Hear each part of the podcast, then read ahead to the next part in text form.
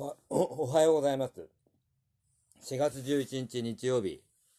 ももくら08国際ニュースの酒井正樹です。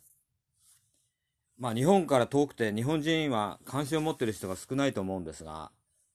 ウクライナ東部にロシア軍が兵力を集結させているということです。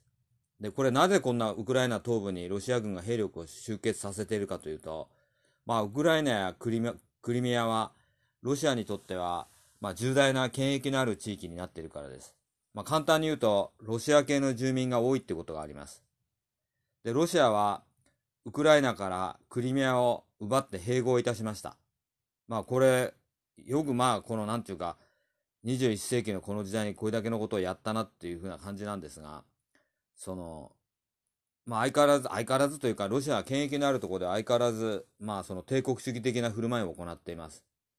で、ロシアが現在やっているのは、ウクライナの東部、ドンバス地域にいるロシア系の武装勢力を支援しているわけです。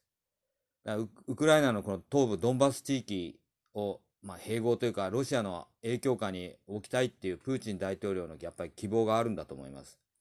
でウクライナ政府軍とロシア系の武装勢力の間で緊張が高まって小規模な衝突が起きています。で、アメリカと NATO は、まあ、こういうことを、まあ、なんていうか、傍観していては、その、なんていうか、まあ、ロシアの勝手な行動を許すことになるってこともあるんで、黒海、まあ、ブラックシーですね、黒い海に、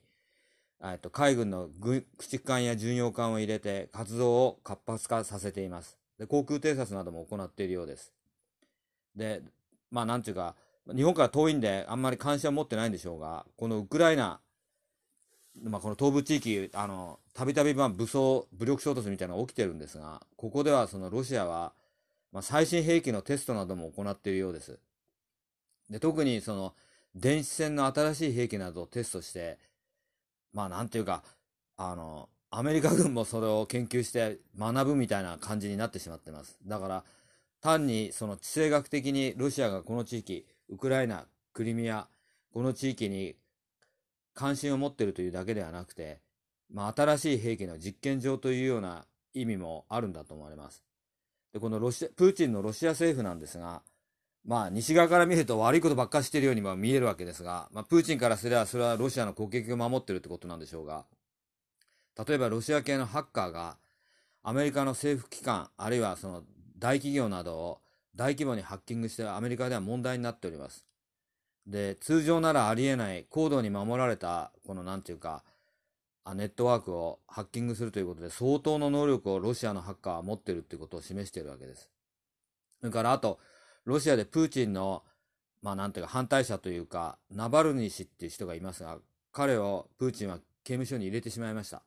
で、ナバルニ氏はなんか、一時ハンガーストライキなどをやって、それに抗議しているということですが、まあ彼に対する扱いっていうのも、まあ、自分に反対したものは許さないっていう、まあ、プーチンのそうした態度が現れております。まあ、日本はこうした国を相手に北方領土交渉を進めていかなければなりません。現在、北方領土は交渉はほぼ停滞して、まあ、逆戻りしたような感じになっています。ロシア軍は S S300 という高性能の地対空ミサイルを国後島、エトロフ島に配備したと思われます。まあ、自衛隊もそれに対して偵察行動などを行っているようです。今後ともロシアの動きに注目していきたいと思います。ももくら08国際ニュースの坂井正樹でした。